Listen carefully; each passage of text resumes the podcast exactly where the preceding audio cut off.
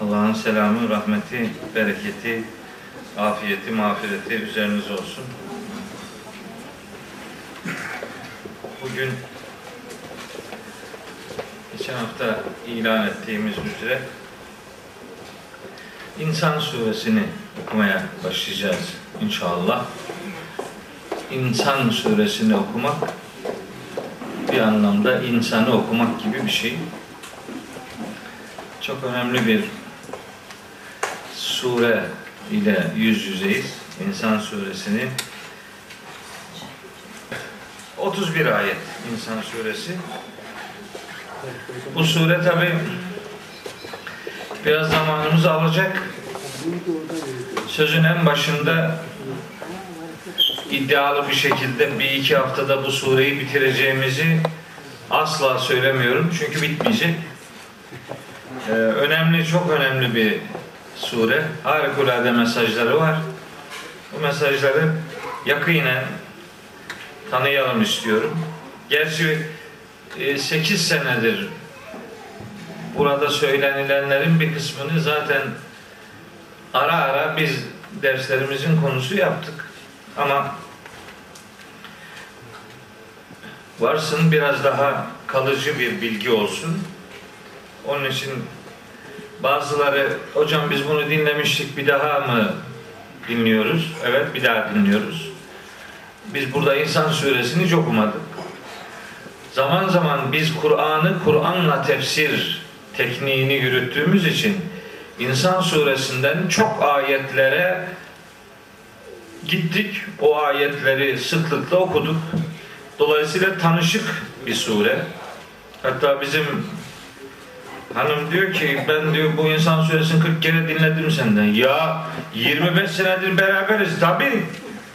Yani senede bir kere bu sure geçse 25 kere dinlemiş olur insan.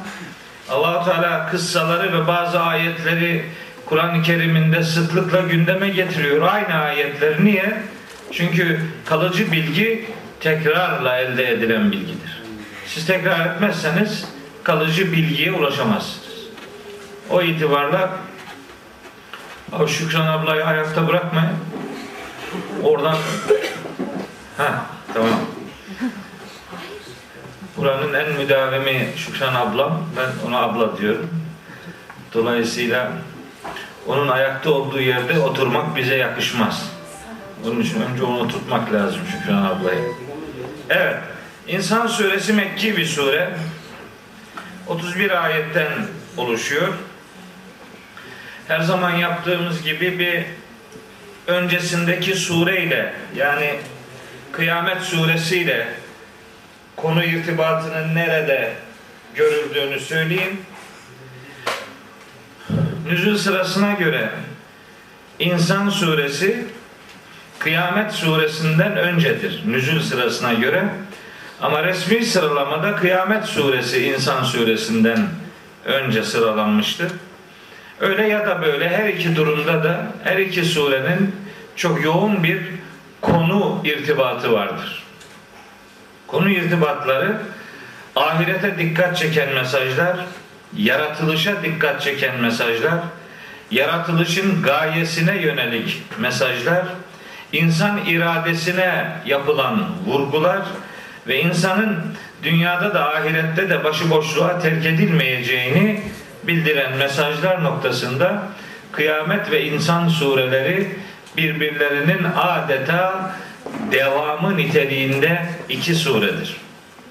Ne var insan suresinde? Şöyle ana hatlarıyla sureye hangi gözle bakalım sorusunu cevaplamak maksadıyla ifade edeyim. İnsan suresi insanın yaratılışından söz eder. İnsanın yaratılış gayesinden söz eder. İnsana doğru yolun gösterildiğinden dileyenin hidayeti, dileyenin dalaleti seçebileceği serbestliğinden söz eder. Dalaleti tercih edenleri mahşerde nasıl bir akıbetin beklediğinden söz eder. İyiliği tercih edenlerin öbür alemdeki ödül dünyasından söz eder. İyiliği tercih edip ödülü hak edenlerin çok önemli bazı sıfatlarını gündeme getirir Bu sure bir infak ahlakı öğretir. Neye, neyi, niçin, nasıl, ne zaman vermek durumunda olduğumuzu biz bu suredeki ayetlerden öğreniriz. Harikulade ifade güzelliğine sahip ayetler var bu infakla alakalı. Sonra cennetteki eşsiz nimetlerin tasviri yer alır. Ardından vahye dikkat çekilir. Onun peyderpey indirilişi gündeme getirilir.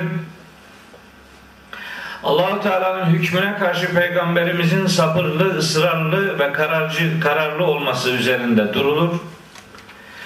Gündüz gece Allah'ı zikrin ve gece uzun zamanlar boyu Allah'ı tesbihin öneminden, secdenin öneminden söz eder. Ahirette yaşanacak hakikatlere rağmen insanoğlunun hala daha dünyayı tercih edip ahireti ötelemesi şaşkınlığına vurgu yapılır.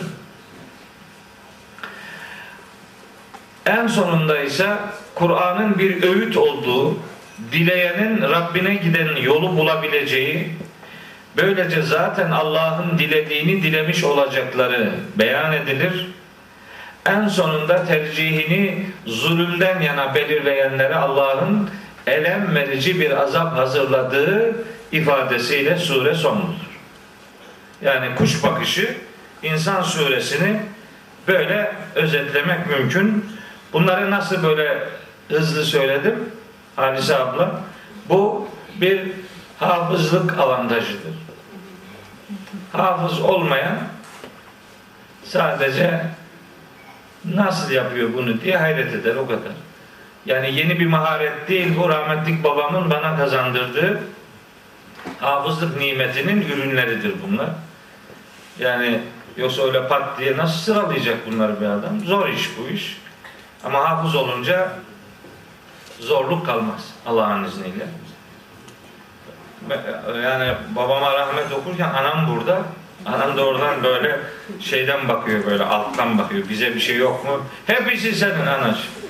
Yani sen sen bizi sahiplenmeseydin biz nasıl yapacaktık bunları? Sabahlara kadar anam beni beklerdi. Efendim ders yapalım diye. Babamın şiddetine karşı anam babama karşı mihver olurdu. Bizi savunurdu. Sahiplenirdi. Ama babam öyle çok sahiplenene de pek saygı duymazdı.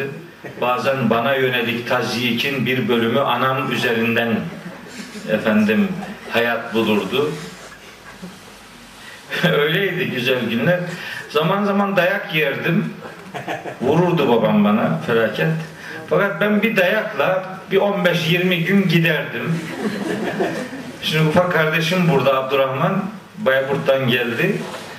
Ee, o da hafız. Ben 15-20 günde bir dayak yerdim. Abdurrahman her gün yerdi. Şimdi Abdurrahman böyle dayağa karşı bir şeyi alışkanlığı oluşmuş. Dayak yemeden duramıyorlar. Üç öğün yemek gibi yani. Ee, yani dayağın her türlüsüne aşinayız biz. Dolayısıyla hani hocanın vurduğu yerde gül biter derler. O zaman biz gül tarlasıyız. Her taraf dayaktan nasibini almıştır Allah'a şükür. Evet rahmetlik babama rahmet okuyorum. Gerçekten harikulade bir miras bıraktı zihnimize. Allah mekanını cennet etsin. Sizin geçmişlerinize de rahmetiyle muamele buyursun Rabbim. Evet. İnsan suresi adını ilk ayetindeki el insan kelimesinden alıyor. Estağfirullah şöyle başlıyor. Birinci ayet. Spot bir ayet. Hel eta alel insani hinun mined dehri lem yekun şeyen mezkura. Olağanüstü bir ayet. Müslüman ilim adamlarına işte size devasa bir araştırma konusu. Araştırın. Size bir ev ödevi. Mahşere kadar çalışın uğrunda. Ne hakikatler, nice gerçeklerle karşılaşacağınızı görün. Dercesine insanoğlunun üzerinden dehir denen zaman kavramının hin denen önemli bir bölümü henüz insana insan denmediği zamanlarda böyle devasa bir süreç geçmişti diyor Allahu Teala. Lem yekun şey'en mezkura.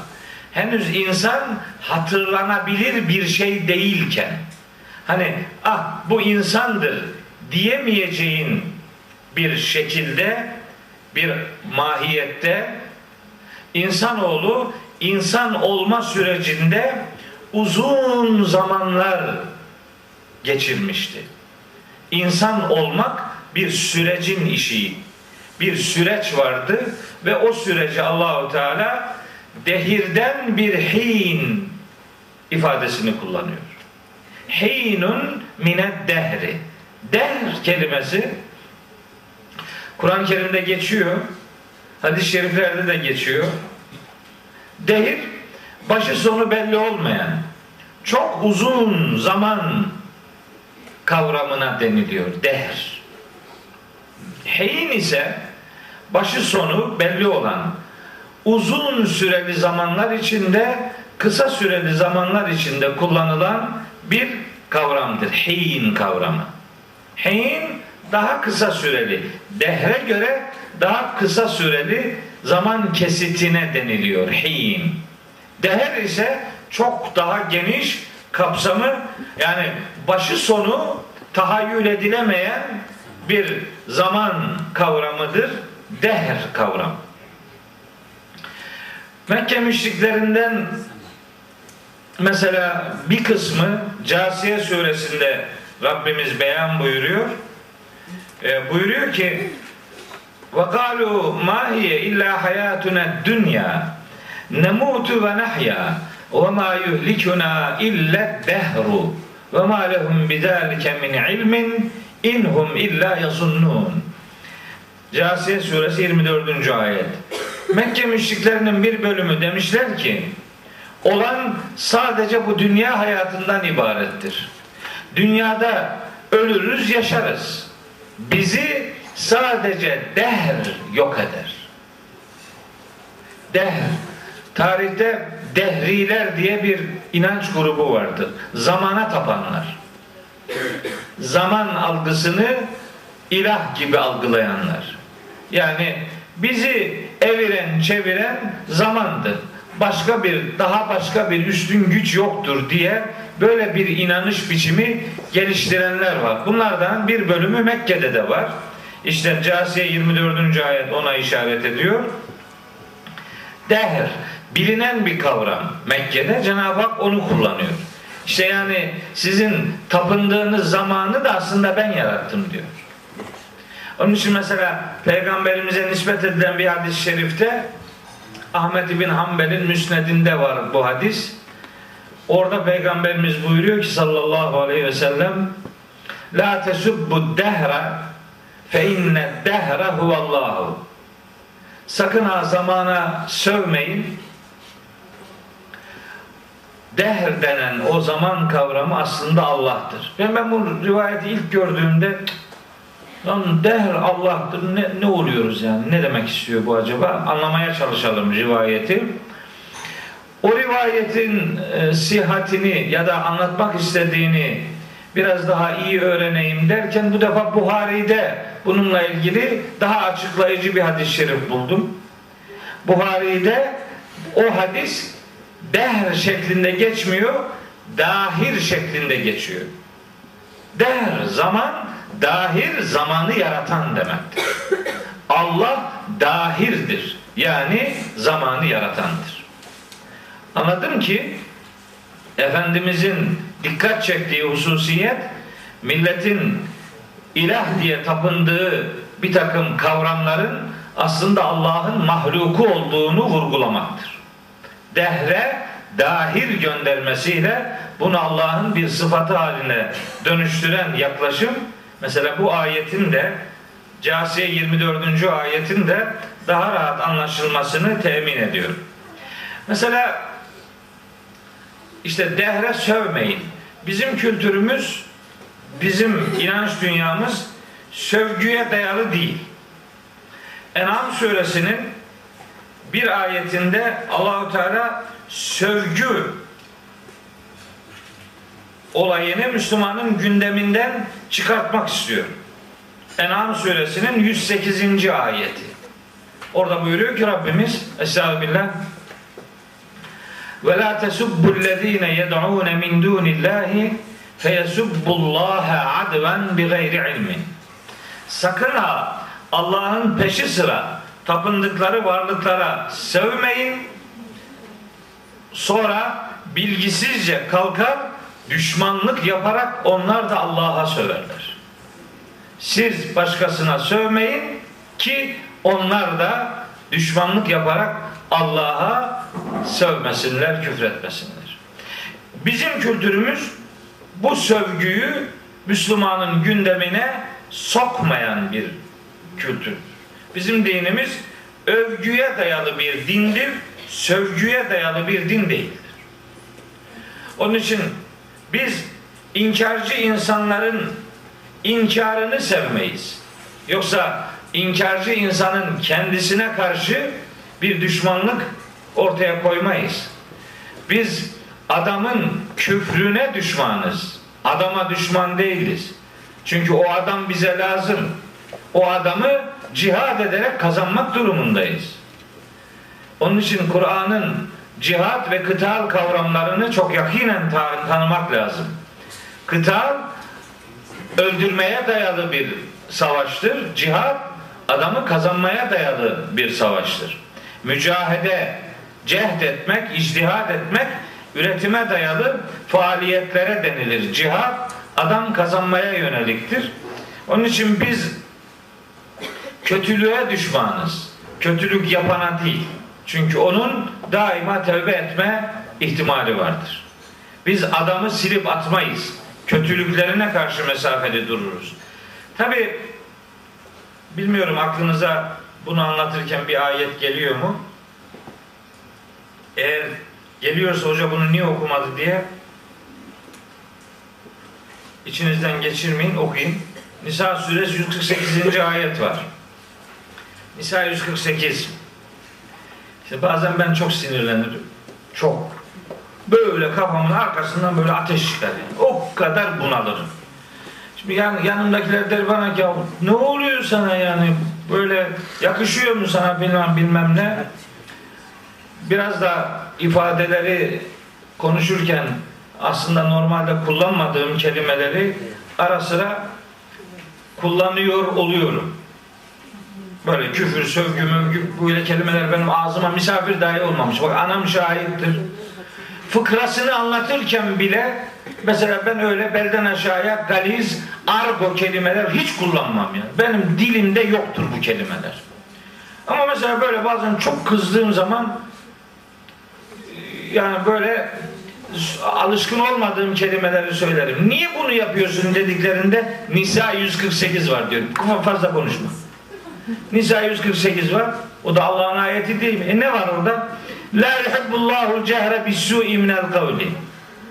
Allah sözü çirkin ve bağıra çağıra söyleyenleri sevmez. Bağıra çağıra çirkin, kötü söz söyle, söylemeyi sevmez. Ya da bu kötü sözü sevmez. Kötü sözün açık söylenilmesini sevmez. Tamam. Ama illa menzulim zulme uğratılan hariç. Adam patlayacak hali yok da kardeşim ya. Patlatıyor seni. Ha buraya kadar getiriyor yani. Bir dur da yani benden benden istikamet bekliyorsun da bu dinin sana adam olma emrini niye hiç düşünmüyorsun yani? Hep ben mi düzeleceğim? Sen de düzel biraz. İlla men zulim. Zulmedilen, zulme uğratılan adam bazen alışılmışın dışında üst perdeden konuşabilir. Küfre, sövgüye kapı aralamak anlamında söylemiyorum. O değil. Burada kelime çok açık. El cehre bis sui. Kötü sözü açık söylemek. Yani adama böyle söylememen gereken sözü söylemek iyi bir davranış değil. Ama haksızlığa uğratıldı insan. Dayanamıyor. O dayanamama durumunda bazen cümleler sana yakışmıyor dedirttiğim, dedirttiğim cümleler ara sıra çıkıyor ağzımdan. Mesela diyorum öyle sinirleniyorum bazen.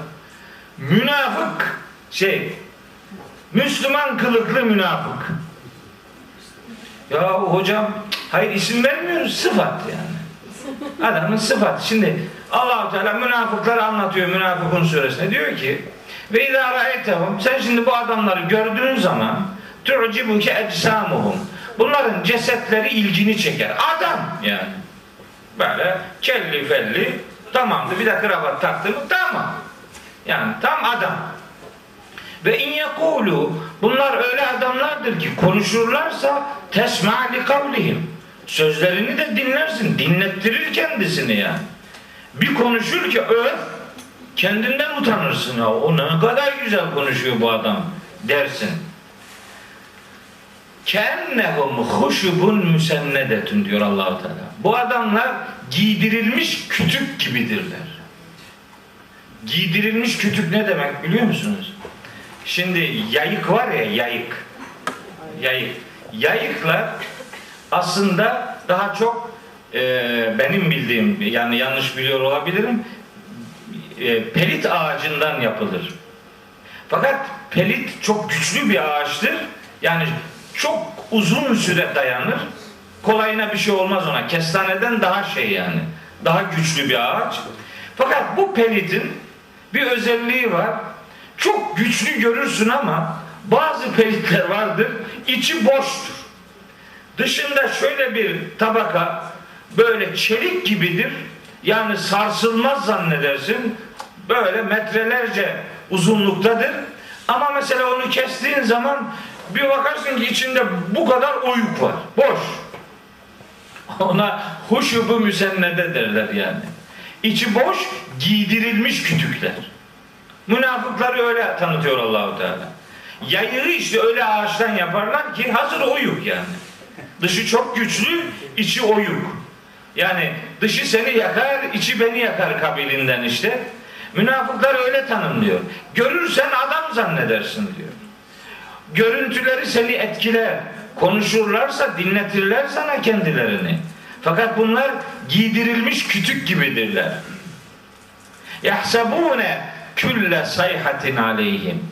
Ama bunlar öyle ödlek ve korkaktırlar ki her en küçük tıkırtıyı kendi aleyhlerine kopmuş kıyamet zannederler.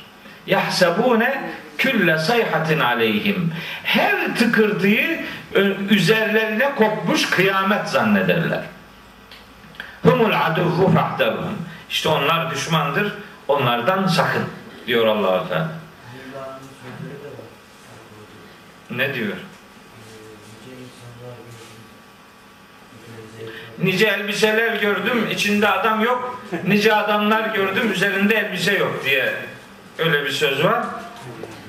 O tabi aslında fakirliğe vurgu. E, duyarsızlığa vurgu. Bu bizimki Haşr suresinde de var bir ayet. O kadar güzel ki münafıklar anlatıyor. Diyor ki Allahu Teala tahsabuhum cemi'an ve kulubuhum şetta. Sen onları böyle bir beraber yekpare zannedersin. Halbuki onların kalpleri paramparçadır diyor. Münafık kelimesi zaten o kadar muhteşem bir kelimedir ki münafık, nifak, infak, nefak hep aynı kökten gelir. Nefak tünel demektir. Münafık kalbi köstebek yuvası gibi delik deşik adam demektir. İnfak fakirin kalbine kimse görmeden tünel kazarak ulaşmak demektir. İnfak. Fakirin kalbine nefak gibi yani bir tünel kazarak kimse görmeden riyaya, gösterişe bulaşmadan fakirin kalbine gizli yol bulmaya infak derler. Nifaksa kalbi delik deşik olan münafığı ifade eder. Dolayısıyla infak nifakın panzehiridir deriz biz. Münafığın en büyük özelliği infaka yanaşmamasıdır.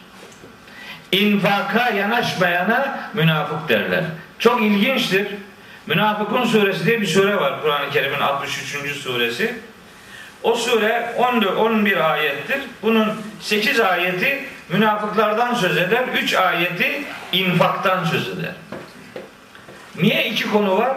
Çünkü infak nifakın panzehiridir onun için. O itibarla yani bu kavramların, Kur'ani kavramların içini Allah nasıl doldurduysa öyle kullanmak ve tanımak mecburiyetindeyiz. Bunlar sıradan ve rastgele tercih edilmiş kullanımlar değillerdir. Çok kelime, terim, kavram tahlilleri bu dini, Kur'an'ı anlamada son derece önemli bir meşguliyet alanıdır. Buraya şuradan geldim. Hani insan bazen böyle sinirlenince maksadını aşan cümleler söyler. Sep kelimesinden döndük dolaştık. Sonra dehir kelimesini aslında efendim işin içine almıştık. Oradan hareketle insanın yaratılış sürecinde henüz anılabilir, tanınabilir, hatırlanabilir bir konumda değilken yani adına insan diyebileceğiniz biz bir formda henüz değilken üzerinden uzun bir zaman geçmişti. Ha, şimdi asıl konuya gelir. Ne anlatmak istiyor? Facebook'ta bir şey paylaştım geçen. Ya bazı adamlar inadına mı yapıyor bilmiyorum ya. O kadar masum bir cümleyi öyle eviriyor, çeviriyorlar ki cümleyi tanıyamıyorsun ya. Dedim ki ben Kur'an'ın bir söylediği vardır. Bir de söylemek istediği vardır.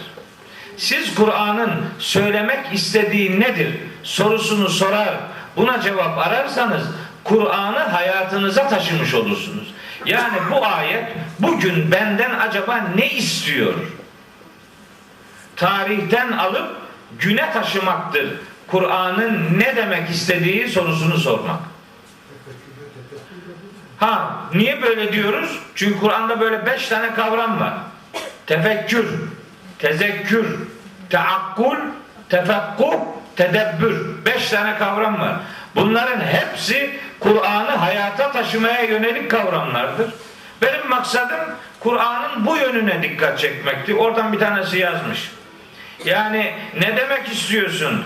Allah demek istediğini diyemedi de sen mi anlayacaksın bunu diyor. Şimdi buna ne diyeceğiz? La yuhibbullahu cehre bisu'i minel kavli illa men zulim. Kötü. Anlamadı bu işte. Ne demek istediğimizi anlamadı bu. Yani Kur'an'ın ne demek istediğini anlamadığı gibi bizi de anlamadı. Yani sanki ben haşa ve kella Allah sözünü söylemekten aciz. Haşa. Yani Allah demek istediğini mutlaka demek istemiştir diye böyle böyle mugalata yapıyor. Yok yok kardeş. O mantıkla baktığını bakıldığı için Kur'an'ın mesela yarıdan çoğu kıssadır ve kıssalardan hiç kimse üzerine bir şey alınmıyor. Kur'an'ın önemli bir bölümü peygamberimizin yaşadığı dönemle alakalıdır. O ayetler o dönemle ilgilidir deyip oradan da üzerine bir şey alınmıyor. Geriye zaten fazla bir şey kalmıyor. Kalan kısmıyla da idare edip gidiyor adam. İyi ama o zaman bu kitabın 6000 küsür ayet olmasına gerek yok ki 15-20 tane ayet olur biterdi. Her ayetin güne dair söylemek istediği bir mesajı vardır.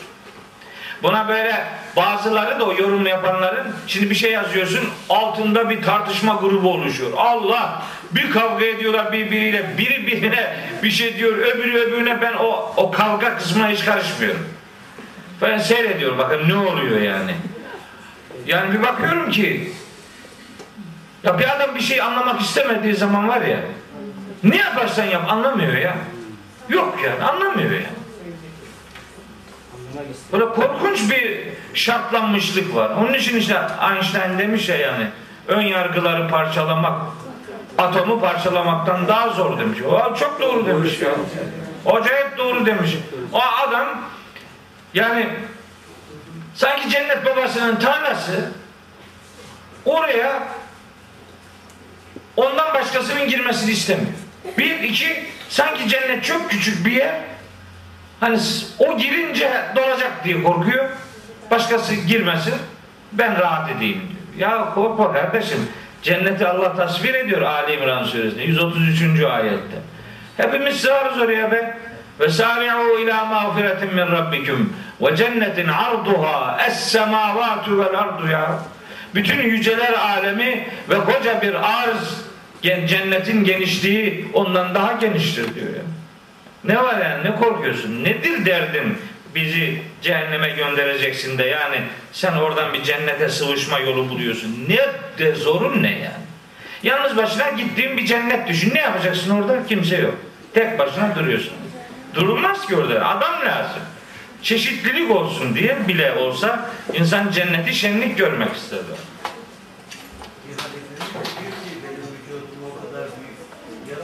Yok yok onu deme, onu deme yok yok.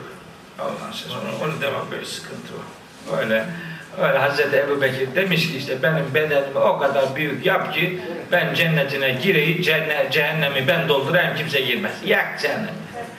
Yani sen o zaman o zaman yani sen şimdi Allahu Teala'nın kulunu sevdiğinden daha çok seviyorsun öyle mi? Yani sen çok acıyorsun Allah acımıyor. Bu şefaat algısı da böyle bir şey. Allah'ın elinden adamı kurtarmak. Yani sanki Allah çok merhametsiz böyle işportacı kovalayan zabıta memuru gibi herkesi böyle cehenneme atmak için köşe bucak arıyor. Sen de ondan kaç kişiyi kurtarabilirim diye uğraşıyorsun. Yok canım. Rahman Rahim Allah. Rahimlerin sahibi olan Allah. Rahimi ana sıcaklığını çocuğun en iyi hissedeceği yer, en güçlü, en karar mekin adı verilen rahmin adını rahime kelimesinden seçen Allah kendi muhteşem iki sıfatını da oradan seçmiştir. Rahman, Rahim sıfatlarıyla rahm sıfatı aynı kökten gelir. Hiçbir varlık Allah'ın kulunu sevdiği kadar o insanı sevemez yani. Hiç öyle kahramanlığa lüzum yok. Hiç kimse Allah'ın bizi sevdiği kadar bizi sevemez yani. Anneler çocuklarını paylaşırlar mı? Bir anne bir çocuğunun başkasına da ana demesine sıcak bakar mı? Var mı böyle bir analık? Analar çocuklarını paylaşmak istemezler. Anneler çocuklarını paylaşmak istemezler. Allah kullarını paylaşmak ister mi? Birazını filancaya atalım der mi yani? Yok. 10 tane çocuğu olsun bir annenin. 20 tane çocuğu olsun bir annenin. Bir tanesini ver de bakın alacağın cevap nedir ya? Yok böyle bir yok yani öyle bir dünya yok. Engelli çocuk anneleri tanıyorum ben. Ay engelli ya. Çocuk prematüre doğmuş. İşte Mongol çocuklar. Yani hayatı anlamı, anlamamış, anlamaz, anlayamaz. Engelli. Mesela bir kadın o çocuğa genellikle de bu çocuklar 18 ila 20 yaşa kadar yaşıyorlar genellikle. Her haliyle ilgileniyor bir anne. Her şeyiyle annesine muhtaç. Ve öyle engelli çocuğu öldüğü için günlerce kan yaş içinde ağlayan anneler tanırım ben. Dursaydı da öyle kötürüm dursaydı diyor. Analık böyle muhteşem bir şey. Allah onun e, e, kesesine rahim adını vermiş. Kendi sıfatından ona isim vermiş. Kolay mı bu? Yani annenin çocuğuna hissettiği şefkati Allah'ın kullarından esirgediğini düşünmeye götürecek yaklaşımlar sorunlu yaklaşımlardır. Yani ben Rabbimin bana yakınlığını başka kimsenin yakınlığıyla değişmem. Hatta ben Duha suresinin وَوَجَدَكَ عَائِلًا فَاَغْنَا ayeti var ya Allah seni fakir bulmuş ve zenginleştirmişti ayetini ben ekonomik anlamda fakirlik ve zenginlik olarak algılamıyorum. Ail demek yüreği hakikat ateşiyle yanıp kalabalıklar arasında yalnız kalan adam demektir. Binlerce, yüz binlerce insanın arasında yaşamasına rağmen yalnızlık duygusuna kapılan adamdır asıl fakir. Onun için Hazreti Peygamber fakirdi. Aslında Hazreti Peygamber bu ayet geldiğinde fakir filan değildi. Hazreti Hatice'nin ekonomik gücünü yönetiyordu. Hiç de fakir değildi. Çok da zengindi. Ama Allah ona gene fakir diyor. Neyin fakiriydi? İnanç ideal ve ahlak birlikteliği yönünden dostu, yaranı yoktu. Onun için fakirdi. Ne oldu? Rabbimiz onun o fakirliğini giderdi. Nasıl? Kendi arkadaşlığını ona hissettirerek. Ona muhteşem iki arkadaş tanıttı. Biri Cebrail aleyhisselam, biri de Rabbimizin kendisi. Öyleyse kainat sana karşı olsa Allah senin yanındaysa yeter. Allah senin yanında değil, kainat yanındaysa bu sana bela olarak yeter. Allah kefa billahi veliyya, kefa billahi nasira, kefa billahi vekila, kefa billahi şehida, kefa billahi hadiya, kefa billahi nasira diye ayetler var. Allah sana dost olarak yeter. Vekil olarak yeter, kefil olarak yeter, yardımcı olarak yeter, yol gösterici olarak yeter, dolu şahit olarak yeter. Allah'ı tanıyamadığımız için başka arayışlar içerisine girdik, girdirildik. Oysa onun için on yıllardır Kur'an diye bir gündemle haykırıp duruyorum. Niye? Derdim Rabbimizi kitabından tanımayı öğrenebilmektir. Dini kitabından öğrenebilmeyi başarmaktır. O zaman bazı yanlış algılar ayrık otu gibi kendiliğinden ayıklanacaktır. Ama bu ölçüye, Kur'ani ölçüye sadakat göstermediğimiz zaman maalesef işte tabiat boşluk kaldırmaz kabilinden devreye başka şeyler giriyor. Gece lambalarını güneş zannettirdiler. Şimdi güneşi görünce gözümüz kamaştı bu ışık değildir demeye döndürdüler. Oysa hakikatin güneşi Allah'ın kitabı Kur'an'dır. Efendimiz 23 yıl boyunca bu kitabı anlattı insanlara. Hz. Peygamber'in sünneti işte budur. Kur'an'ı anlatmaktır. Hocam şimdi mesela diyoruz ki işte Kur'an'da bu böyledir. Oradan birisi diyor ki hayır peygamberin sünnetinde bu yoktur. Evet. Oysa ki peygamberimiz Kur'an'dan bahsetti, onu hayatına geçirdi. Ha, öyle, öyle diyorlar işte. kabul etmiyorlar o toplumda. Etmesin, boş ver. Etmesin. Peygamberimizi kabul etmemiş adam. Beni kabul etmemiş çok mu ya? Yani dedi, öyle dedi, o yalan mı söyler? Ha, ama Allah yalan söyler haşa. Ya bu bak nereden bakacağınıza bağlı bu. Şimdi bu adamlar bunu diyenler emin olun bakın sizi şerefimle temin ederim. Emin olun ki Kur'an'ı bilmiyorlar.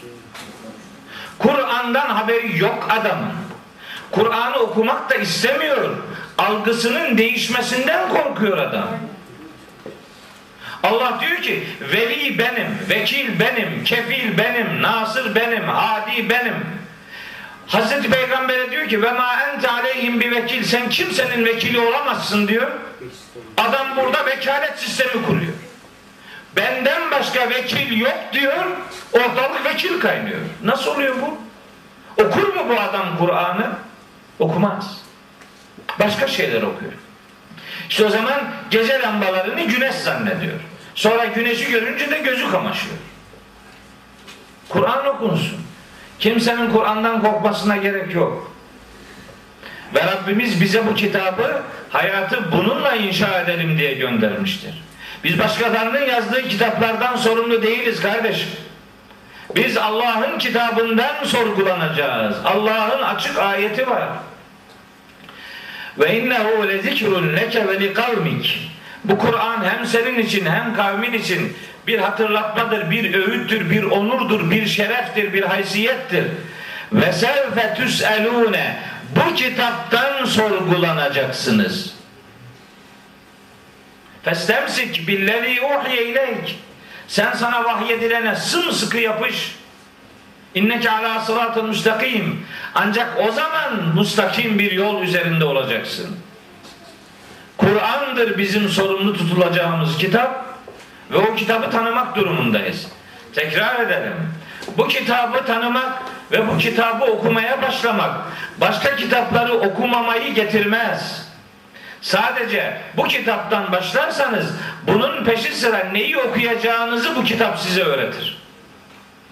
Bundan sonra okuyacağınızı nasıl okumanız gerektiğini size öğretir. Sadece Kur'an oku, başka bir şey oku diyen yok. Ama önce Kur'an'dan başla. Sonra okuyacakların seni zihin anlamında allak bullak etmesin. Mümeyyiz bir aklın olsun. Temyiz kabiliyetin gelişsin. Rabbimiz buyurmuyor mu Kur'an-ı Kerim'de? Ya eyyühellezine amenu Ey iman edenler İn tettekullâhe Siz eğer Allah'a karşı muttaki olursanız yani sorumluluğunuzu bilen bir hayat yaşarsanız yec'al leküm furkanen Allah sizin için furkan yaratır. Yani doğruyu yanlıştan ayırt edebilecek bir meleke sizin için yaratır. Niye bundan korkuyoruz?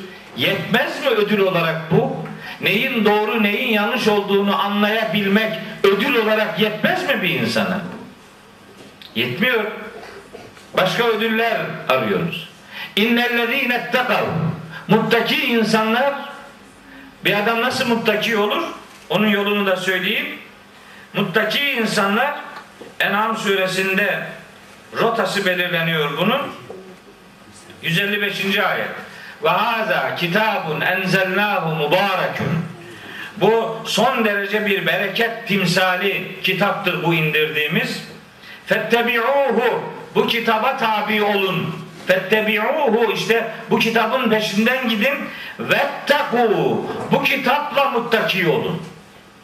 Bu kitabın peşine giderseniz muttaki olursunuz yani. Bu kitabın peşine gidenler muttaki olurlar ve muttaki olanlar Furkan sahibi kılınırlar. Yetmez mi bu, bu, bu müjdeler? İnnellezîne ettekav şu ayeti de söyleyeyim. Araf suresinde innellezîne ettekav İzâ messehum taifun mineşşeytâni tezekkeru feydâhum mubsirun 201. ayet Araf suresine. Muttaki olanlara şeytandan bir vesvese dokunduğu zaman hemen gerçeği hatırlarlar. Bütün varlıklarıyla adeta göz kesilirler. Muttaki olanlar hakikatı hatırlayabilenlerdir. Şeytan onları bir çeşit etkilemeye gayret ettiğinde onlar şeytandan geldiğini bilirler o tereddüdün, vesvesenin ve hemen hakikatın farkına varırlar. Yeniden ve tekraren vurguluyorum. Kur'an insanın yol haritasıdır. Efendimizin 23 yıllık hayatı bu yol haritasına göre yaşantıya dönüşmüştür. Onun için Kur'an sünnet birlikteliği bizim vazgeçilmezimizdir. Sünnet Kur'an'ın inşa ettiği hayat biçimine derler. Sünnetin Kur'an'a aykırı olma ihtimali yoktur. Böyle bir şey akla ziyandır. Eğer nakledilen bilgilerde böyle bir zıtlık varsa bilinmelidir ki zıtlığın sebebi sözün kaynağında da aranmalıdır. Yani o söz muhtemelen peygamberimize ait değildir. Çünkü peygamber Allah'ın kitabına aykırı konuşmaz. Allah'ın kitabına aykırı yaşamaz. Eğer açık aleni bir zıtlık varsa sorun ilgili kabullerin kaynağı sorunudur. Buna dikkat çekiyoruz. Başka bir derdimiz yok. Zor bir yol tercih ettik. Çok zor bir yol bu. Niye? Çünkü Kur'an'ı bilmek bir ömür ister. Hiç kimse hobilerini Kur'an'la şekillendirerek Kur'an'ın istediği gibi bir adam olamaz. Kur'an hobilerin tatmin edildiği bir kitap değildir. Yani Kur'an bir adamın boş zamanlarında müracaat edeceği bir kitap değildir. Böyle bir şey. Onun için gecenin inşasından söz eder Müzzemmil suresi. Niye? Yarın gündüzün anlamlı olabilmesi geceleyin neyle meşgul olduğuna bağlıdır.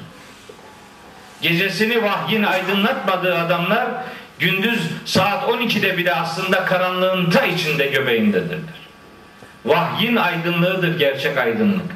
Öbürü, öbürü güneşin ortaya koyduğuna vahiy karşısında aydınlık bile demezler.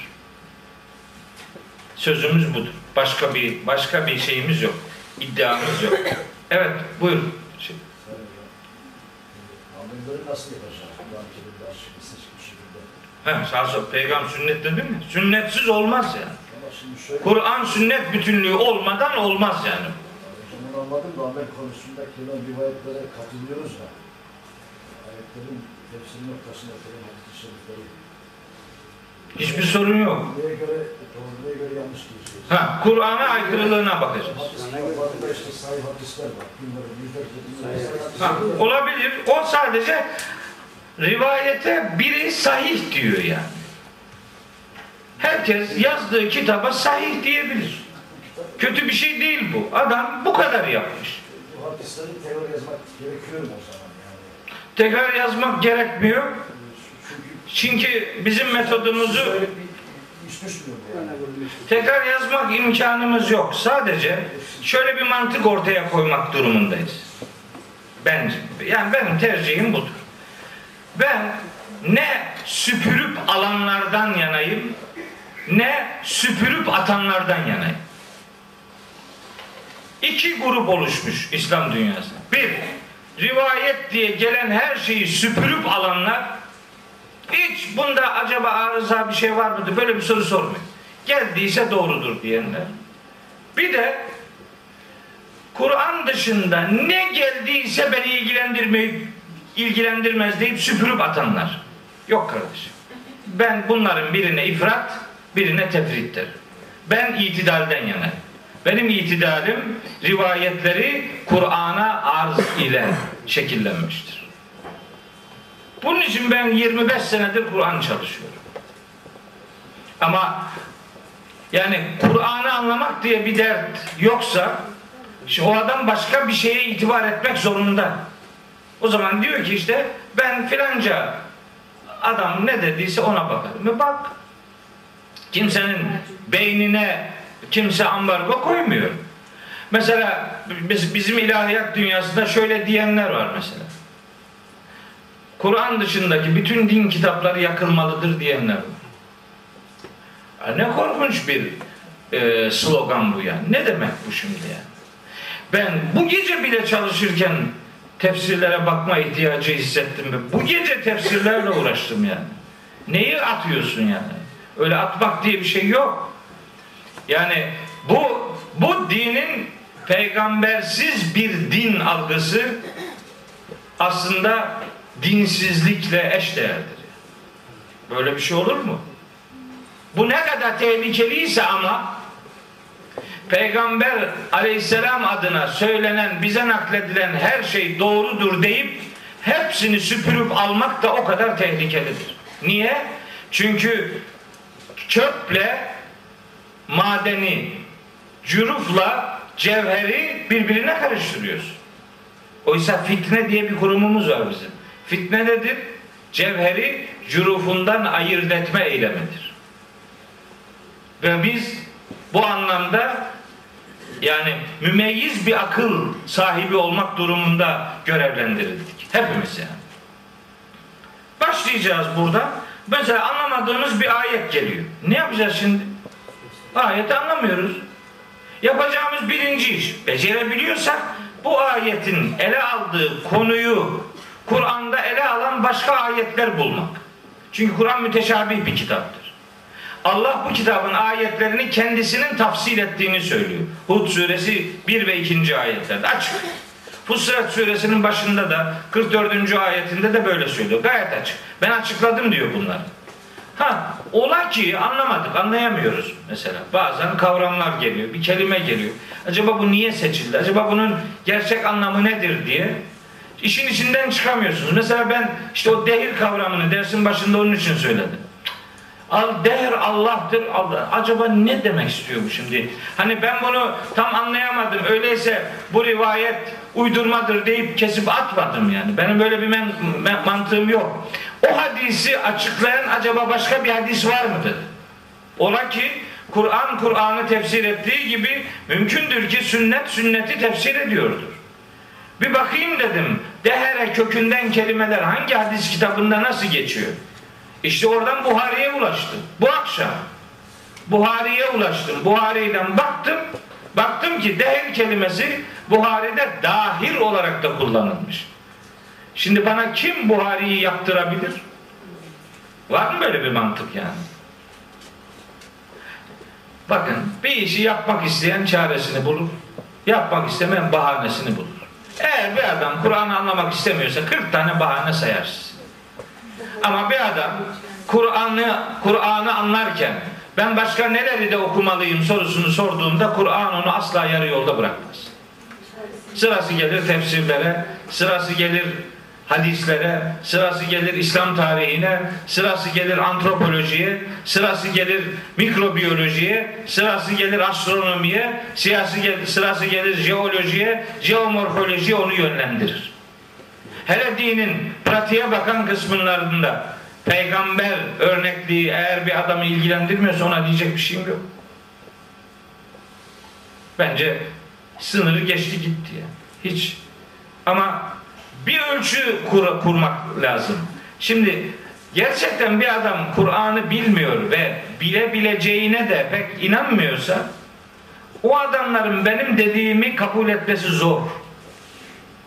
Çünkü zor bir şey söylüyorum ben. Adamın rahatı kaçacak yani. Şimdi benim gibi 20 sene en az benim kadar en az benim kadar 20 sene gece uykusundan vedalaşacak yani.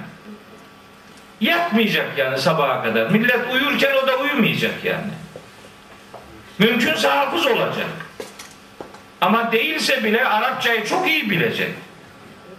Dil kitaplarını bilecek yani. Kur'an'dan konuşacaksan çok şey bilmen lazım. Bunun için Kur'an'ın sana hayat vermesini istiyorsan sen de Kur'an'a hayatını vereceksin. Hayatını Kur'an'a vermeyenlere Kur'an zırnık koklatmaz. Zor iş bu iş. Ama millet daha çok kolaydan yana tavır koyuyor. Yani diyor ki benim yapmam gereken şeyi muhtemelen başkaları yapmıştır bana yeter. Ben böyle demiyorum. Ben benim yapmam gerekeni başkası yapmış olamaz diyor. Ben yapmam lazım. Ha, bu yola girdiğiniz zaman Allah sizi yarı yolda bırakmaz. Ben bunun derin huzurunu yaşama tecrübeleri yaşadım. Onlarca yüzlerce kez. Yani gecenin bir saatinde yatağınızdan fırlayıp sizi kaldıran doğumlar yaşarsınız. Zihniniz neyle meşgulse uykunuz ona göre şekillenir. Rüyanızda onu görürsünüz. Siz hiç Kur'an çalışırken rüyada kendinizi gördünüz mü? Bir ayetin sizi yatarken salladığını hiç hissettiniz mi? Var mı böyle bir şey ya? Biz rüyada neler görürüz? İşte görüyoruz işte yarın ne yapacağım? Nereden çek gelecek? Senedi nerede vereceğiz? O nedir? Bu nedir? Yönetmelik, efendim tamimler, şunlar bunlar, tayinler onlarla günü onlarla meşgul olan adamın gece rüyası öyle şekillenir yani. Bu böyledir. Mesela avukatlık yapan, yapan İsmail Bey mesela rüyasında yeni davalar görebilir. Eczacılık yapan Hüseyin Bey mesela yeni ilaç firmalarıyla zihnini eğer gündüz öyle meşgul etmişse gece öyle görür. Onlar öyledir demiyorum. Şahsen ben kendi üzerimden söylüyorum yani. Ben mesela doçent olacağım zaman her gece jüriyi rüyamda görüyorum. Her gece. Yatıyorum, kalkıyorum, jüri üyeleriyle uğraşıyorum. Bir kere peygamberimizi rüyamda görmedim. Niye? Gündüz meşgul olmazsan gecen niye süslensin ki yani? Süslenmiyor işte.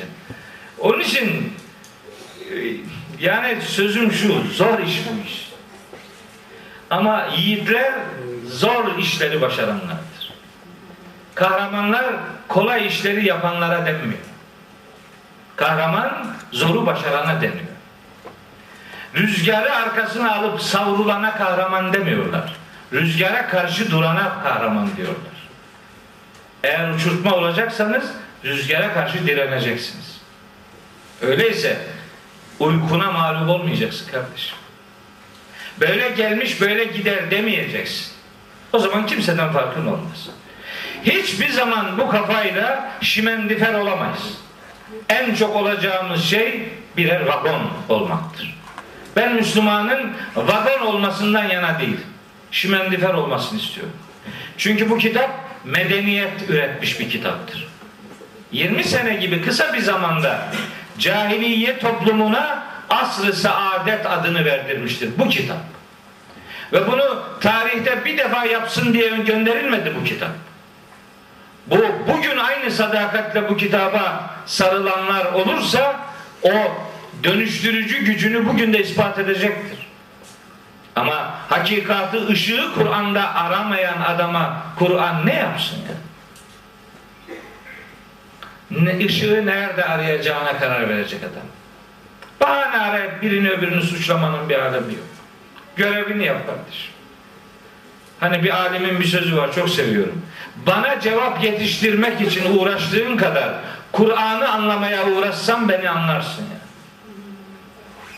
Bana cevap vermeye kendini mecbur hissetme. Bununla vakit geçirmene gerek yok. Bundan sana bir şey gelmez. O vakti Kur'an'ı anlamaya ayır, beni anlarsın o zaman. Bunu herkes için söylüyorum. Yani beni dedim ya şahsen kendimi kastetmiyorum. O alimin sözünü söylüyorum. Öyledir. E ne gerek var yani? Nedir zorumuz ne yani? Görevimizi hatırlamak ve görevimizi daha bir bilinçle yapmaya çalışmanın dışında elini sen de taşın altına sok kardeşim sözünün nasıl bir art niyeti olabilir ki yani? Ne demiş? Benim olmadığım yerde kimse yoktur şuuruyla hareket eden adamdır Müslüman. Nasıl olsa birileri yapmıştır diyen adama Müslüman demiyorlar. Benim olmadığım yerde hiç kimse yoktur deyip çağrıldığında ilk koşan ben olmalıyım diyen adamdır duyarlı Müslüman. Ben çalışmam lazım. Ben, bu benim işim yani. Senin işin, hepimizin işin. Yani bu, mesela 8 yıldır bakın burada böyle bir böyle bir dünya var ya. Şu günün bu saatinde hafta sonunda insanlar dinlenebilirler. Gezer de, geze yatar. Yatmıyorsunuz. Buraya geliyorsunuz. Hele hanım kardeşlerim bugün pazar ihtiyacının görüleceği gün, çarşı ihtiyacının görüleceği gün genellikle bu yoğunlukta 8 yıldır böyle. Buranın daima üçte ikisi hatta bazen dörtte üçü kadınlardan oluşuyor. Ben şimdi bu emeği nasıl görmezlikten gelirim? Bu, bu imkanı nasıl lüzumsuz gibi görürüm? Yapabileceği budur bunu yapıyor şimdilik. Allah yarın ona yeni bir kapı açar. Siz sorumlu tutulduğunuz şeyi yapın diyor Peygamberimiz. Allah size sorumluluğunuzu yerine getirdiğiniz için yeni kapılar açacaktır. Bildiğiyle amel edenlere bilmedikleri öğretilir mealinde bir hadis-i şerif daha var. Bildiğiyle amel edenlere bilmedikleri öğretilir. Yani kapılar açılır. Bu hadisler birer ayetin tefsiridir. Hangi ayetin? Ankebut suresi 69. ayet. Bizim uğrumuzda fedakarlık yapanlara biz bütün yollarımızı göstereceğiz diyor. İşte hadis-i şerif onu tefsir ediyor. Olanı budur yani doğru doğru anlarsak e, şeyi konumu bence hiç sorun olmaz yani. Rahat ederiz. Görevimizi biliriz. Bu görev doğrultusunda çalışırız. Bakarım Allah ne kapılar açıyor yani. Yani Hz. Nuh diyor ki ya diyor ben bunları yalvardım, yakardım, gündüz yalvardım, gece yalvardım, açık söyledim, gizli söyledim ya olmadı diyor ya Rabbi.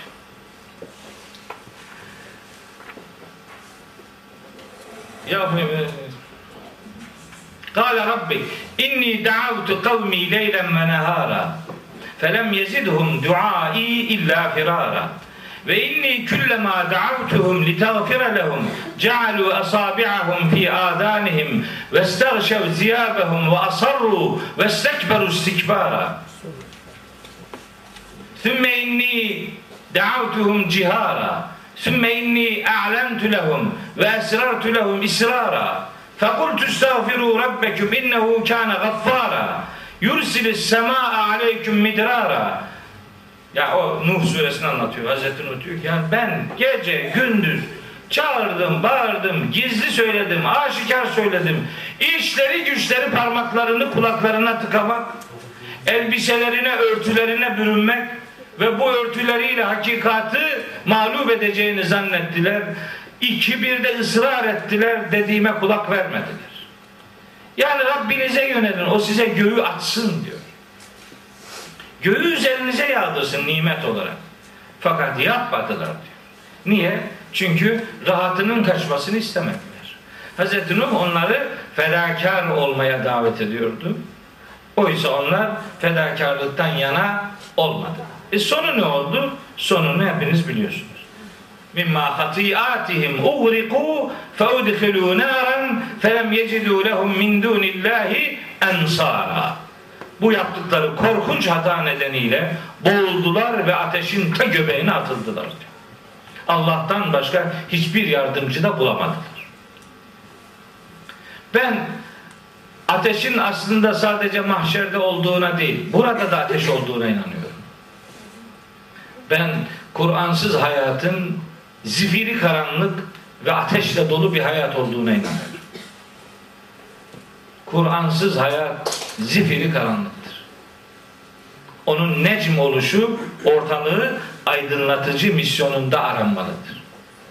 Özlemimiz, dileğimiz, beklentimiz, çalışma gayemiz, gayretimiz mahza bu duyguyu hayata geçirme noktasındadır diyelim ve ikinci ayete geçelim. Bir saatte bir ayet. Hayır bitmedi. Birinci ayet bitmedi. Yaratılışın bir süreç içerdiğini söylüyor. İnsan henüz insan diye anılmadan üzerinden uzun bir zaman geçti. Şimdi bakın bu müteşabih bir ayet. Yani bunu başka ayetlerde açıklanıyor şimdi bu. Ne demek? Üzerinden uzun zaman geçti. Ne demek acaba? Ne demek istiyorum? Ne var? Yani niye onu hatırlatıyor? İnsan insan olmadan önce üzerinden şunca zaman geçmişti. Ne, neyi anlatıyor? Hemen hemen pek çok ayet devreye giriyor. Mesela diyor ki Yasin suresinde Rabbimiz Estağfirullah İnnemâ amruhu izâ erâde şey'en onun herhangi bir şeyi olmasını istediğinde durumu şudur. En yakule lehu o şeye der Allah kün ol der feyekûnu hemen oluşum başlar. Feyekûnu olmaya başlar. Hemen olur değil. Hemen olmuyor. Şimdi diyor ki ya Allah istese olmaz mı? Ya Allah istese olmaz olur mu? Ne demek yani? Ama Allah istemedi de. Yani Allah isterse olmaz mı? Tabii olur. Sen Allah'a göre mi biçiyorsun şimdi? Ama istemedi. İstemediğini biliyoruz. Yani kün feyekûnü diyen Allah kün fekâne diyemez miydi yani? Ol dedi oldu. Ol dedi oldu demiyor kardeşim.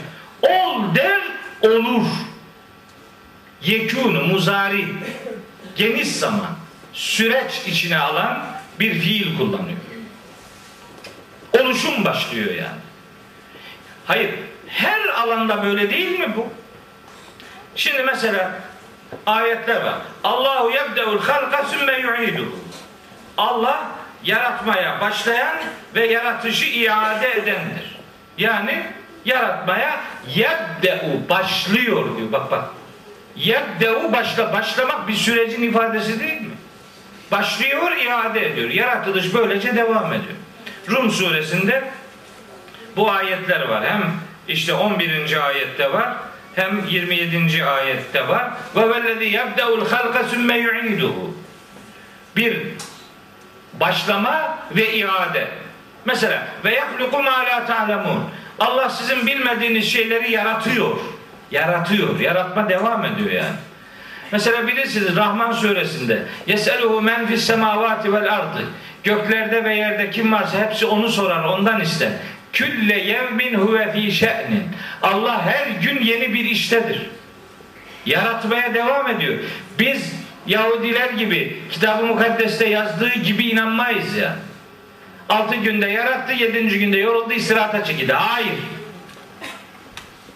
Ve la yauduhu hifzuhuma. Allah yarattığı şeyleri korumada bir yorgunluğun sahibi değildir. Allah'a yorgunluk isnat edilemez. Onu uyku da uyuklama da almaz. La ta'khuduhu sinetun ve la. Öyle diyorlar. Öyle diyorlarsa desinler.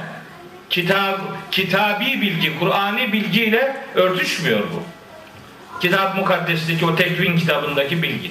Mesela çok çarpıcı basit bir şey söyleyeyim. Kur'an'da defalarca geçer. Allahu lezî halakas semâ veya halakas semâvâti vel arda fî sitteti eyyâmin der. Allah gökleri yeri altı günde yarattı. Şimdi densizlik yapalım. Niye altı günde yarattı? Bir anda yaratamaz mıydı? Emredersin. Ama o altı gün diyor işte. Ne yapalım şimdi? Sistemi böyle şekillendirdi. Bu defa bir anda yaratsaydı da bu defa diyecektin ki niye zamana yaymadı? Sen Allah'ın danışmanı mısın yani? Yani sen, sana mı soracak haşa ve kella? Bir süreç var. Altı günde yarattı. Fussilet suresini mesela şu ayetleri bir okuyun. Bu dediğimi çok kolay anlayacaksınız. Bak kul inneküm letekfurune billezî halakal arda fî yevmeyni.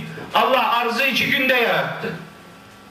Sonra ceale fiha ravasiye min fevkiha ve bareke fiha ve kaddere fiha akvata fi erbaati eyyamin. Yerin iki günde yaratılıp işte rızıkların üzerindeki bereketlerin ihsanıyla beraber toplam yerin dizaynı dört gün sürdü diyor.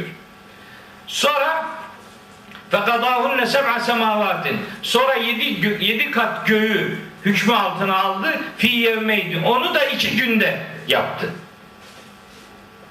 E ne, yani ne diyeceğiz işte bu süreç işte böyle Allahu Teala böyle yaratmış yani. Vellezî halaka leküm mâ fil ardı cemî'an. Sizin için yeryüzünde ne varsa hepsini yarattı. Thumma istevâ iles semâi. Sonra göğe yöneldi diyor. Süreç bir anda olamaz mıydı? Tabii ki olurdu. Ne demek yani? Olurdu da ama yapmadı. Öyle yapmadı işte yani. Bunda anlaşılmayacak ya da bir şeyleri tersine çevirecek bir şey yok ki. Bütün okuduğum o ayetler aynı anlamı veriyor. Ha, bu kainattaki süreçle alakalıdır bu son okuduğum 3-4 tane ayet. İnsan suresinin birinci ayetindeki süreç insanın yaratılması, yaratılışıyla alakalı. Onu destekleyen ayetler de var. Mesela Secde suresi 7. ayet. Ellezî ahsene külle şeyin halakahu ve bede'e halkal insani min. Her şeyin yaratılışını en güzel yapan Allah'tır ve insanı yaratmaya çamurdan başlamıştır diyor. Ve bede'e halkal insani min tînin. İnsanı yaratmaya çamurdan başladı demek. Şimdi ben biliyorum Bunları duyunca aslında nelerin güme gittiğini fark ediyorum. Şimdi şöyle bilgiler var. İşte Allah Cebre melekler geldi çamur heykelinde heykel gibi bir adam yaptı. Sonra Allahu Teala ona üfledi. O da hemen canlanıverdi. Öyle anlatılıyor yani. O, o konu bu değil yani. Yok. Yok. Onun yok ilgisi yok.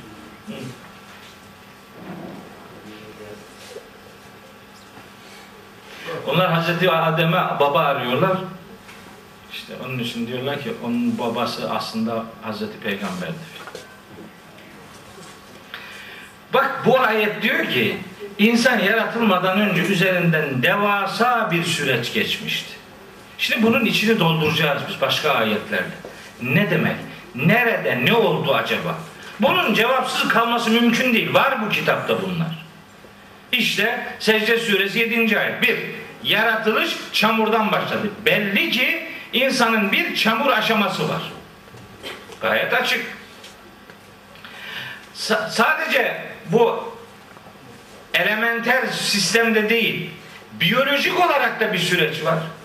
Şimdi kim diyebilir ki insan pat diye insan olarak yaratılıyor? Var mı böyle bir şey? Yok da Diyor ki Allahu Teala Zümer suresi 7. ayette ve 6. ayette yahlukukum fi butuni ummahatikum halqan min ba'di halqin. Sizi annelerinizin karnında yaratılıştan yaratılışa geçerek yaratıyor. Süreç var. Yani aşamalı, aşamalı yaratmak bir acziyetin ifadesi değil ki bir sistemin adı bu. Dün akşam gecenin bir saatinde biri aradı beni.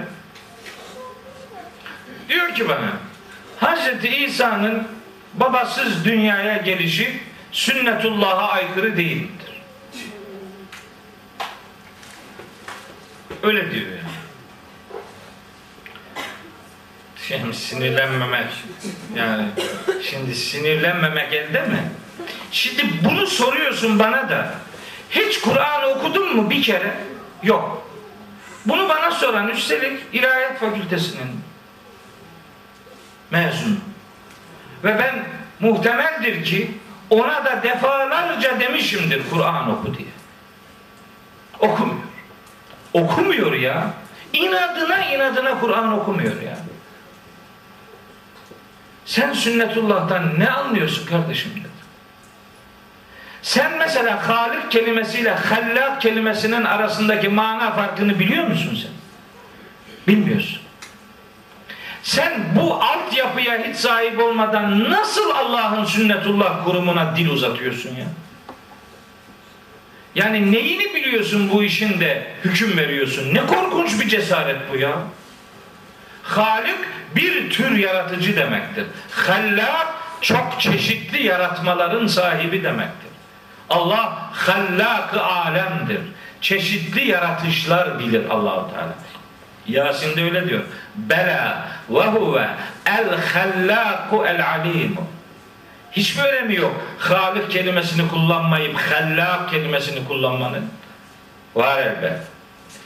Sen sünnetullah denen şey Allah'ın sadece bir türde uyguladığı uygulamasına da denmez. Bunlar Allah'ın Müslüman kullarının iki türlü olduğunu da bilmez. Onlar kul deyince sadece insanı zanneder. İradeli Müslümanı zanneder. Oysa kainat iradesiz Müslümanlarla doludur. Ve onların yaratılış sisteminde de sünnetullah vardır. Bitkiler hep eşeyli üremezler, eşeysiz üreyenler de var. Bitkiler hep yabancı döllenmeyle bir üremezler, kendine döllenmeyle üreyenler de var. Bunlar da sünnetullah'tır kardeşim. Bunlar da hallak sıfatının görüntüleridir. Ama Müslüman kavramında anlaşamadık ki. Kainatın diğer zerresine Allah'ın nasıl hakim olduğuna bakmadık ki hiç. Biraz daha zorlayıp işte yani Hazreti İsa baba bulacaklar. Bir şey bu. Yani bir baba anlamıyor yani. Halbuki ben Hazreti Meryem'i çalıştım. O konuda bir bir, bir, bir, bir mesai sarf etmişim ki yani elhamdülillah. Biz de öyle o ayetlerin kenarından geçip duruyorduk. Açıyorum bir tefsiri. Bakıyorum yazıyor oradaki tefsirde.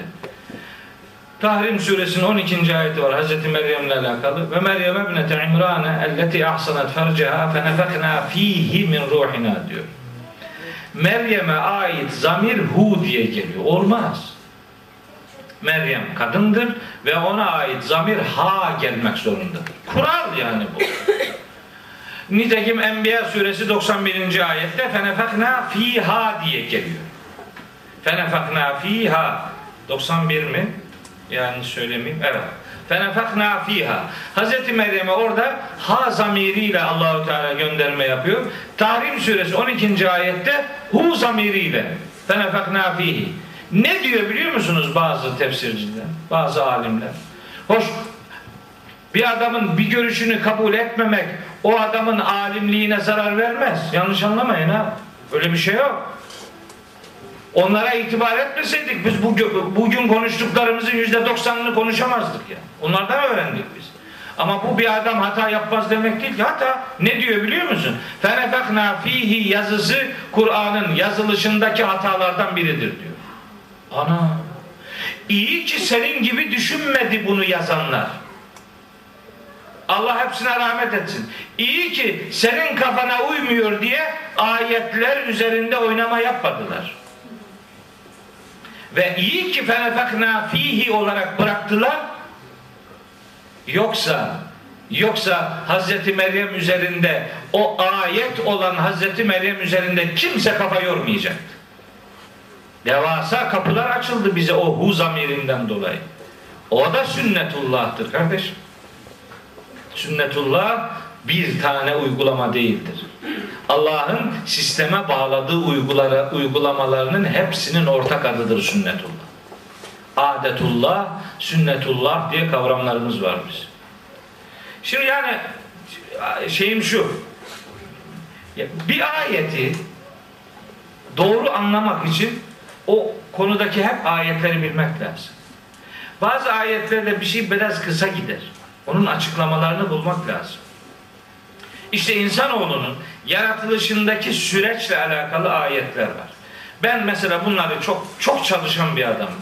Ve burada da defalarca bu konuyu anlatmışımdır. Onun için o detaya girmiyorum. İnsanın yaratılış süreciyle alakalı. Henüz insan diye anılmadan ben buna ona tabi tabiattaki hali diyorum insanın. Elementer aşaması insanoğlunun. Elementer bir aşama yaşadık biz. Hala daha her insan o aşamayı yaşıyor. Sadece ilk insanla alakalı da değil bu. Şu anda tabiatta, toprakta tohum halinde olan, bitki halinde olan, meyve halinde olan, ürün halinde olup da henüz insanın vücuduna gıda olarak girmeyen nice nice bitkiler vardır, gıdalar vardır. Onlar bir süre sonra insanın vücudunda üriner sistemin bir parçası haline gelecek. Ya erkekte sperm olacak, ya kadında yumurta olacak, evlenecekler, insan olacak. Süreç devam ediyor yani. O topraktan geliş süreç devam ediyor. Bitmedi. İlk insanla alakalı değil bu. Her insanla alakalı. Onun için hel ete alel insanedeki el insan her insan demektir. El insan bu ayette her insan demek.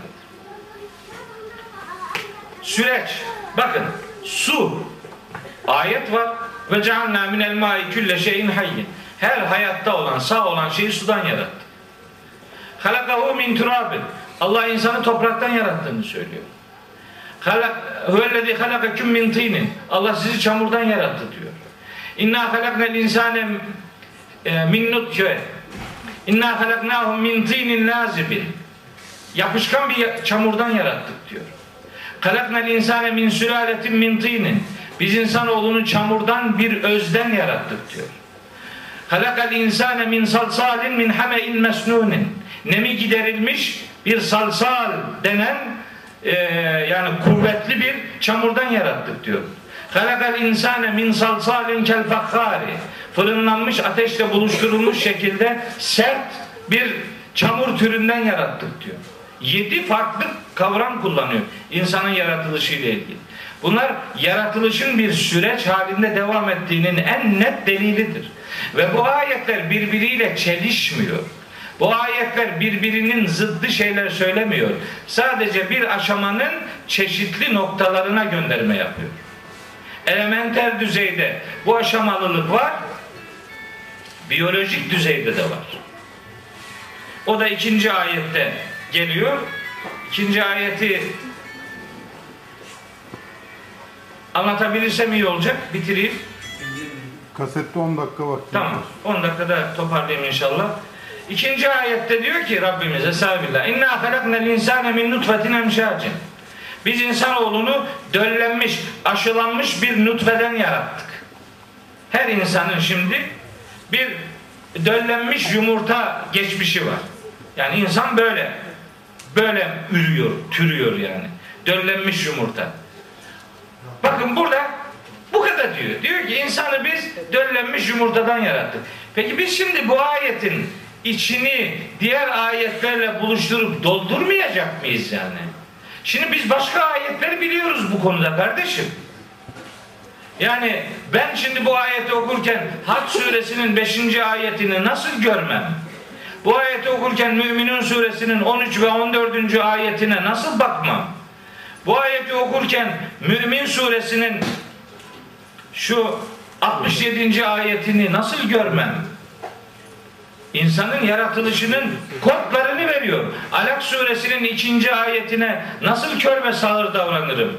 Tarık suresinin 7, 6, 7 ve 8. ayetleriyle nasıl buluşmam? Bunlar insanın yaratılışından söz ediyor. Ve o ayetlere baktığınız zaman insanın biyolojik anlamda ilk yaratıldığı can nefsi vahide adıyla anılır. Nisa suresinde de var. Zümer suresi Nisa 1. ayette var. Zümer suresi 6. ayette var. Mümin suresinin işte baktık numarasını 67. ayetinde var. Var da var. Nefsi vahide yani. İlk can. Sonra Allahu Teala o ilk candan sonra insanoğlunun bir nutfe aşamasından söz ediyor. Buna biz bugünkü bilimsel adıyla zigot diyoruz. Döllenmiş yumurta. Nutfe-i emşaç denen şey bu. Nutfe kelimesinin tefsiri nutfe-i emşaç tamlamasıdır.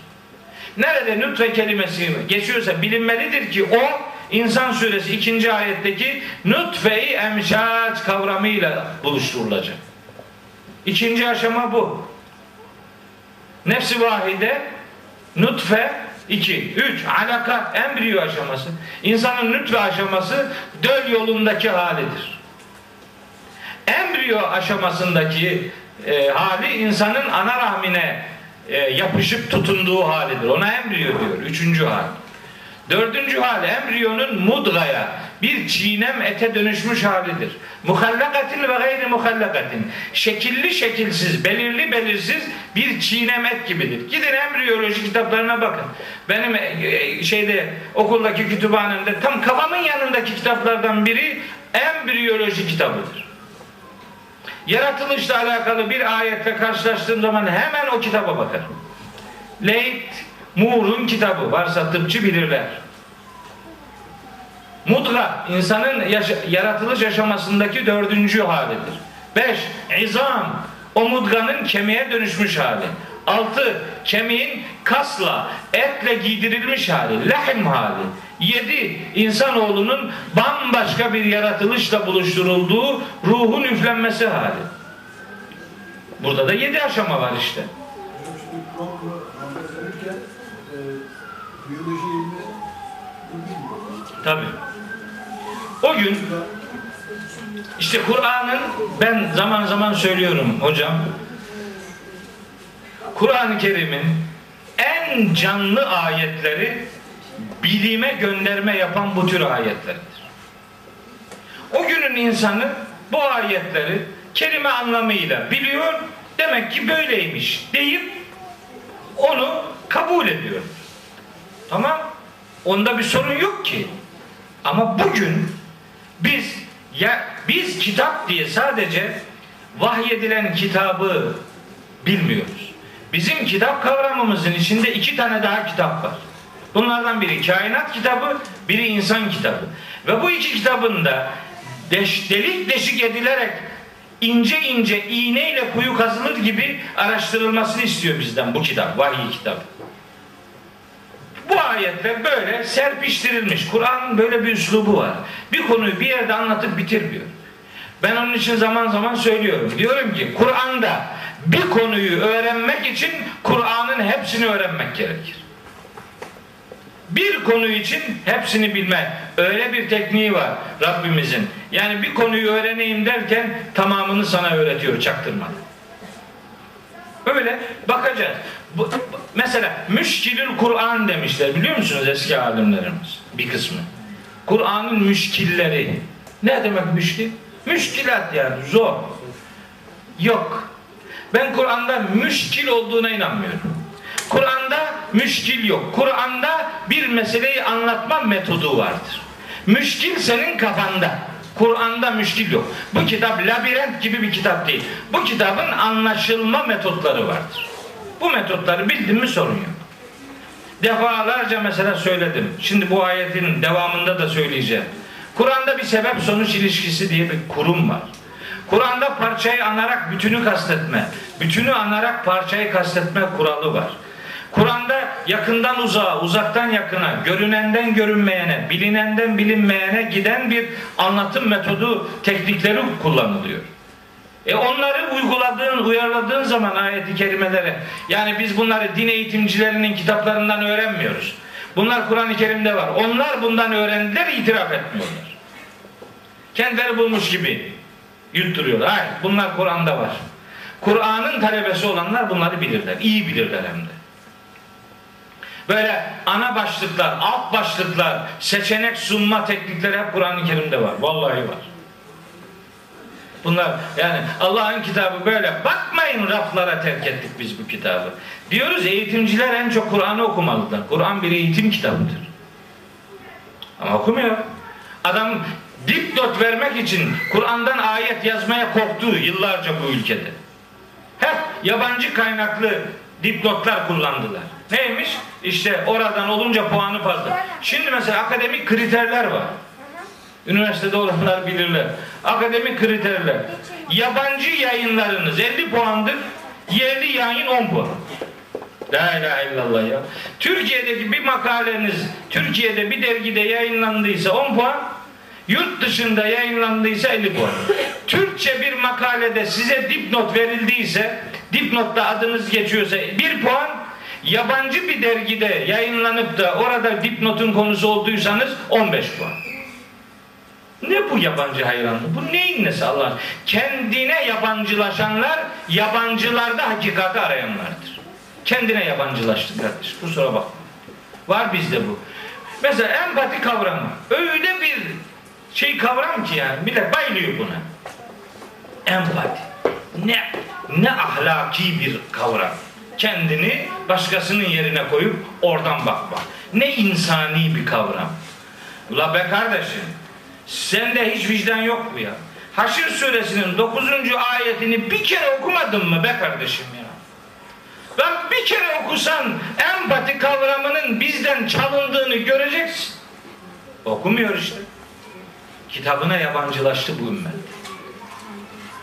Elin alemin iddialarını güneş gibi sahiplenmeye başladılar.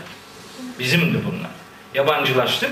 Şimdi bizi başka kanun efendim şimendiferinin arkasında vagon olarak kullanıp gidiyorlar. Onun için benim Kur'an diye bir derdim var kardeşim. Benim Kur'an diye bir gündemim var. Asırlarca Müslümanları meşgul et, etmiş olsa da insanoğlunun Kur'an'dan öğrenecekleri bitmemiştir. Ve Kur'an'ın manası zannımca inmeye devam etmektedir. Ayetin şeyini de okuyayım kalan kısmını. Nebtelihi insanoğlunu yarattık döllenmiş yumurtadan onu imtihan edeceğiz. İmtihan etmek için yarattık. İmtihan etmek sebep, yaratmak sonuç. İmtihan etmek sebep, yaratmak sonuç. Bakın sebep sonuç ilişkisi. Nebtelihi öbür tarafla ilişkilendirip nebtelihi imtihan imtihan edeceğimiz için fecealnahu semi'an basira Sesin diyor ki yeter. Sesim öyle diyor. Su da bitti. Kaset de bitti. Ders hala bitmedi. Olmaz bitiriyorum. Bitireceğiz.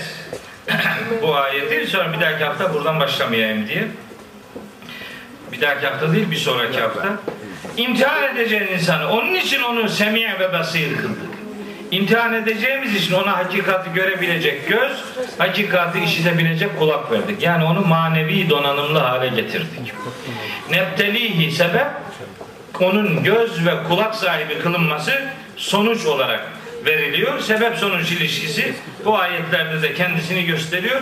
Bir üçüncü yorumu daha var bu ayetin. Sebep sonuç ilişkisi içinde görülmeyen bir üçüncü yol. O da o fe var ya feceannahunun başındaki fe.